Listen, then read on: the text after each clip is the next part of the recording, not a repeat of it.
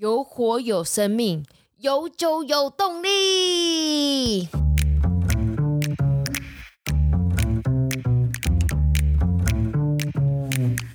Hello， 欢迎来到 Very Real 但不正经的户外平台，这里是户外人说说。Hello， 大家好，我是 Alyson。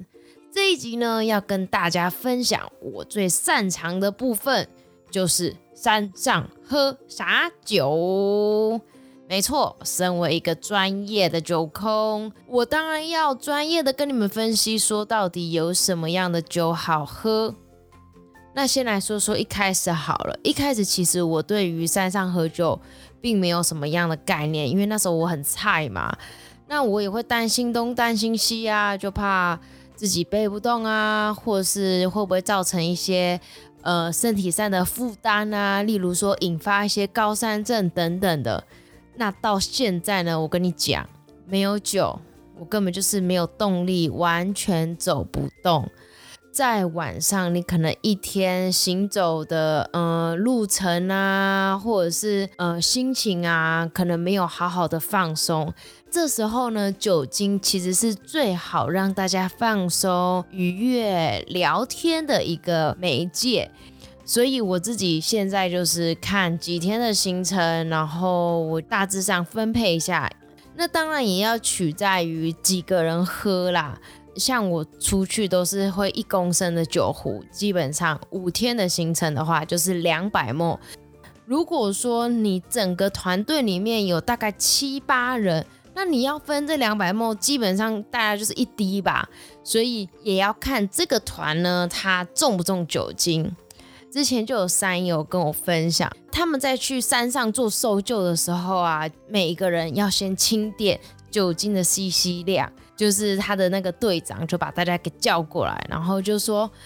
你带几公升，你带几公升，哦好，1公升，哦700ml一瓶， OK， 那我们可以在山上度过可能1个礼拜或者是2个礼拜的搜救这样子。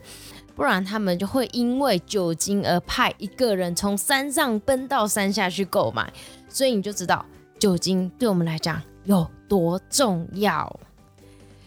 那我第一次登山喝酒呢，就是在雪山。其实那也算是我的第一座百岳啦，如果撇除于合欢山之外的话。身为一个菜鸟菜逼巴的我，前2次啦都是以跟商业团的模式。对，那时候的向导大哥肖大哥就带我们喝高粱。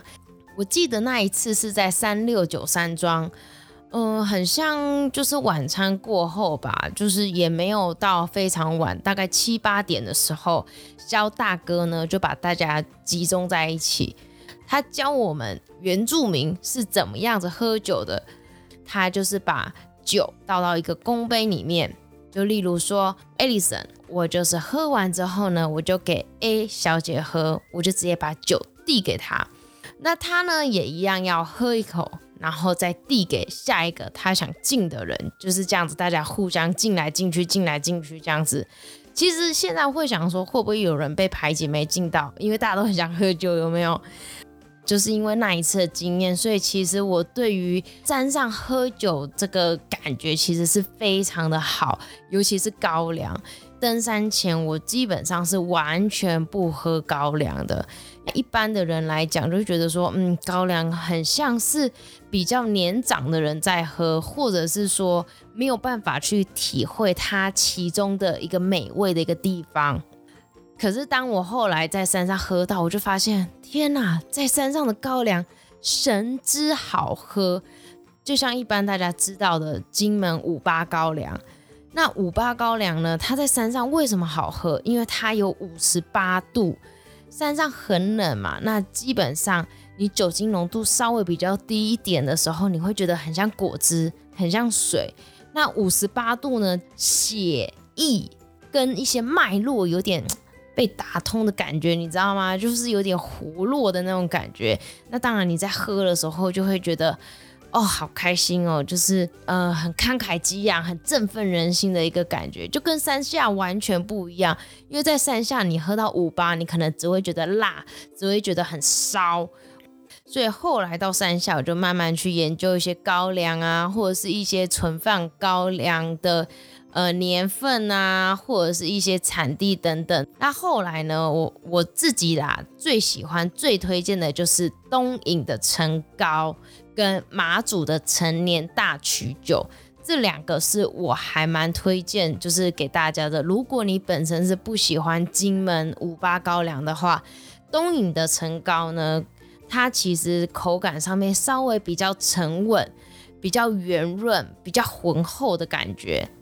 马祖的陈年大曲酒就又更不一样的风味咯，因为像是一般的高粱它是用高粱就是这个谷物去制作嘛，那大曲酒它是用大曲，那大曲的味道就跟一般高粱的味道又不太一样，会有一点小区分。那马祖的陈年大曲酒更高达59度，好啦，其实没有差这1度啦，就只是觉得蛮喜欢的这样子。我就还蛮推荐大家这两支东引的陈高跟马祖的陈年大曲酒。东引的陈高基本上就是你放了就会长啦，说在山上没喝的话你就不要打开嘛，你就放着放着它其实是会稳定成长的一个酒哦。我就是秉着一个热爱高粱的态度你知道吗，就是分享给所有的山友。那有一次啊，我就跟我们一个山友去那个想说去奇莱竹北，本来其实我们第一天是要到奇莱山屋的，可是那一天刚好那个协作啊，就是因为我们是自主，可是我们有搭伙，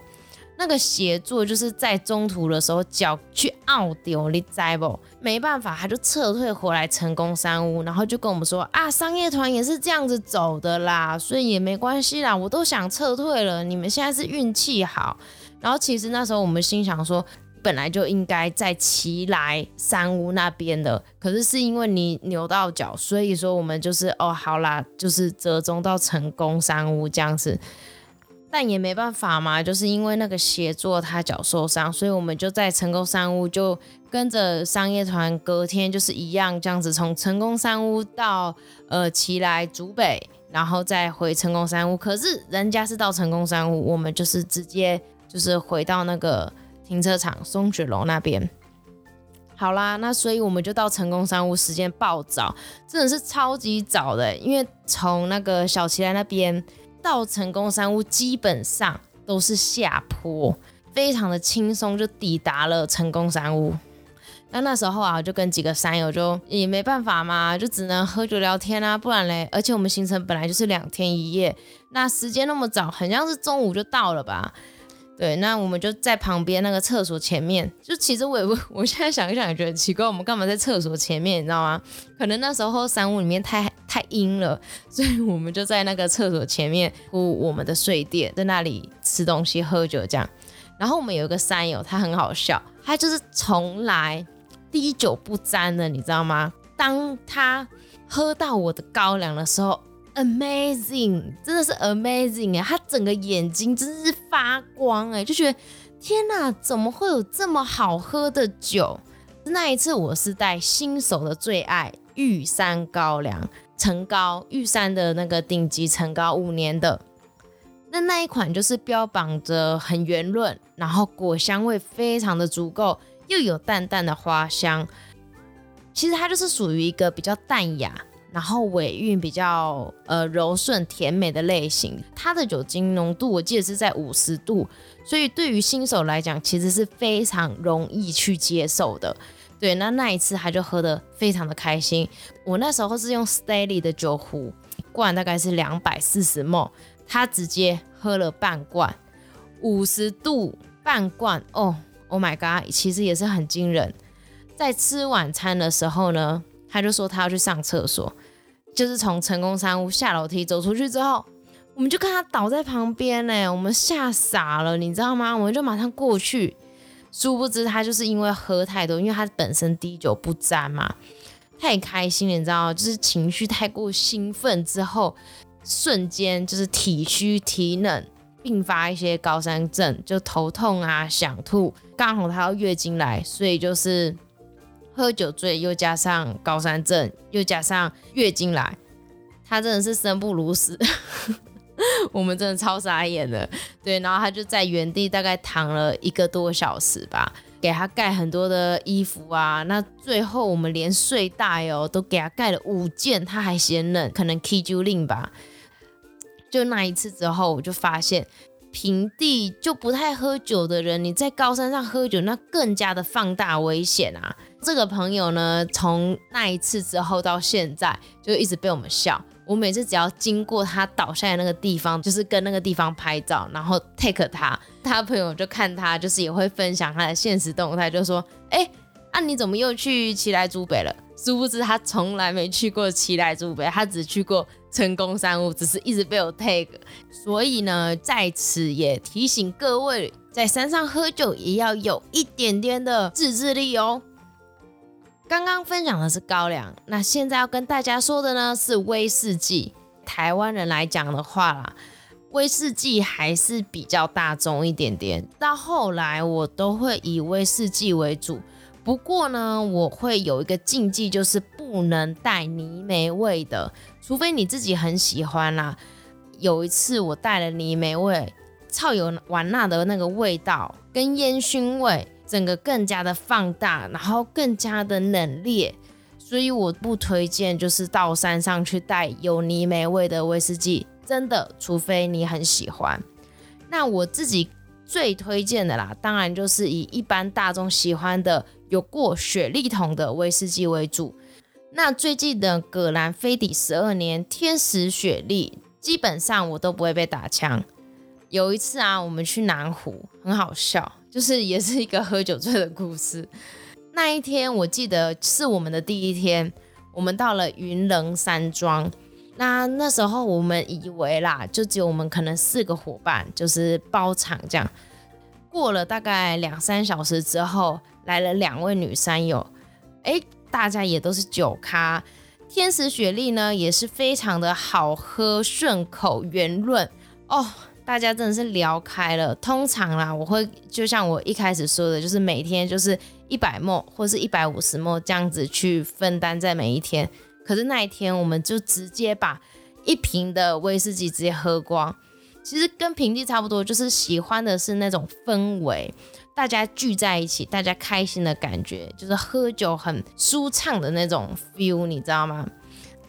那2位山友呢，就是一个女生，她也跟我们喝得很开心。可是他可能真的太久没喝了，你知道吗？就等大家全部都躺平睡觉的时候呢，突然就听到，帮我拿个塑胶袋。然后接下来就一阵的呕吐声。好险我们都有戴耳塞。好啦，这样子说很像有一点就是没礼貌，不过还好是因为他真的喝的不多，只是当下的那种太久没喝或者是在山上的一些反应。可是因为他们要 下去了嘛，评估下也是 OK 的，所以隔天继续走我们的行程，那他们就下山了。对啊，这也是一个还不错的，就是喝酒认识新山友的一个故事。喝酒不只能够让你的心情放松，更能够就是拉近彼此之间的距离。那在山上的酒其实也算是很珍贵嘛，大家也会珍惜那种感觉，会跟在山下的豪饮其实是完全天壤之别。所以我自己真的很喜欢在山上跟大家一起把酒言欢。再来呢，就是啤酒。啤酒呢，通常我也一定会带。怎么说？因为我会把它冰冷冻，把它变成我的冰块，去保存我的食物的一个冰块。那很多人就会问说，不会爆掉吗？一般的台啤啊、百威啊、海尼根都 OK， 不会爆掉的。小麦啤酒，例如说艾丁格，它里面的小麦成分比较多。那小麦呢，它主要就是蛋白质，就是制造那个啤酒的酒帽。其实简单来讲啊，酒帽是什么？就是泡沫，就是它会让它的泡沫会稍微多一点，更加的绵密。所以其实还蛮多啤酒，如果说会觉得它没有泡沫，很多的啤酒商会加一点小麦进去，让它的那种泡沫感会更明显更绵密。那当然也很多的那种碳酸感是来自后来灌的一个二氧化碳，所以基本上你知道了小麦就是泡沫，你就不要去选择一些小麦啤酒需冰冷冻。那我自己是蛮爱惠比寿的，除了它有大罐之外啦，就是那种500ml那种大罐的，再来就是它的酒花味比较明显，就是苦味比较明显，麦味跟整体感比较浑厚一点。对于到山上，就像我刚刚前面说的，酒精浓度比较高或者是口感上面比较重的，一定都会比较吃香一点点。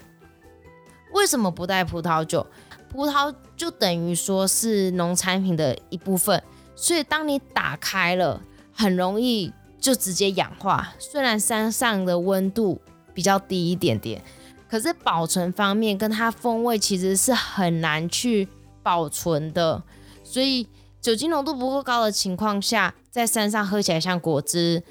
它的单宁跟果感在山上比较冷的温度下又会出不来，所以葡萄酒我是不太建议也不带。那美酒呢，我会依照这一团的可能女生的比例，或者是说这一团的人对美酒的喜好。美酒对于一般的女生来讲接受度都其实就是超高，那在山上呢，它更能够去温着喝。怎么样说温着喝？就是把它倒在一个杯子上加热，然后你不要让它很热，很热的话它的酒气就会冲起来，其实反而会不舒服，有一点微热的感觉。其实温温的喝就像是那种温清酒一样，正好舒服。自己是很推荐白鹤原酒的美酒。为什么？因为它的酒精浓度比较高，甜度比较甜，你在山上你的口味都会需要比较重，那酒精浓度也比较高，它大概是在19度。那在山上呢，如果你是高粱也喝不了，威士忌也喝不了，美酒也喝不了，什么酒都喝不了的话，最终的办法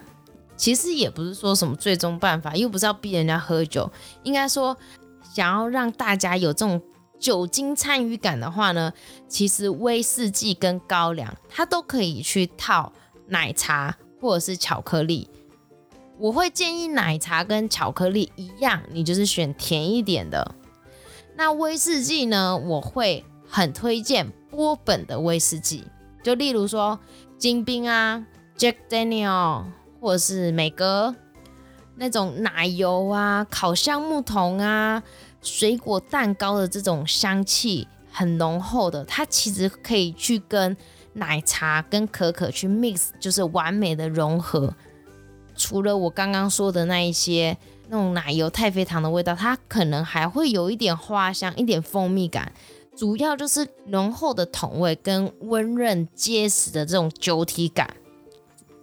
那像波本威士忌也是一般人比较不会去接触到的，所以下次呢，大家不妨去试试看，去搭配看看，我觉得你们一定会超喜欢。啊，对了，忘了提醒大家，上山的酒呢，千千万万要避开原住民的手。哎，我没有歧视还是怎样哦，纯粹是因为真实的案例，就是有一次我去奇莱南华，那刚好朋友的家人嘛，然后在那里工作，他就帮我们载了一些小东西进去，这样子就是也不是说很多东西，就是一些杂物。那他们都说酒精会蒸发，没错，我们那一瓶酒就是直接实实在在的消失在这人间了。那还有一次，就是我们在那个能高安东军的时候，就是我们有请原住民带了酒进来，这样子到了一个时间点，左等右等怎么都没有人来，1个小时之后，就是我们伙伴就终于受不了了，再往前推进去看，殊不知就是3个原住民哥哥们就是坐在树荫底下悠哉的喝着小酒，那一开始呢，就是本来就是请他们帮我们带酒进来嘛，他们还只拿了一罐，我们的伙伴们就奶嘛，就说大哥，我们十几个人呢，你只给我们一罐，怎么够？他听完之后才又拿出就是另外一罐，也只剩1/3，觉得还蛮好笑的，就是他们自己的人说，经过原住民的手的高粱一定会蒸发的啦，不要想这么多。那大家一定会好奇，我到底是用什么样的器具容器去装我的酒。从之前啊到现在，一开始我是用那个 Stanley 的小酒壶，大概就是240ml 左右，我是装2瓶。那接下来因为我觉得 Stanley 真的稍微比较重，它比较适合露营缸的嘛，所以后来我就换到了纯泰凯斯，一个大陆品牌，1.1公升的泰的酒壶，真的是爆轻的，超赞。那以上呢，就是我这个专业酒空的一些小分享跟一些小经验给大家。如果你对于酒类或者是口感上面有任何的疑问的话，请不要吝啬，可以询问我哦，因为毕竟我是专业酒控美少女。那这次呢，就到这里啦，谢谢大家，拜拜。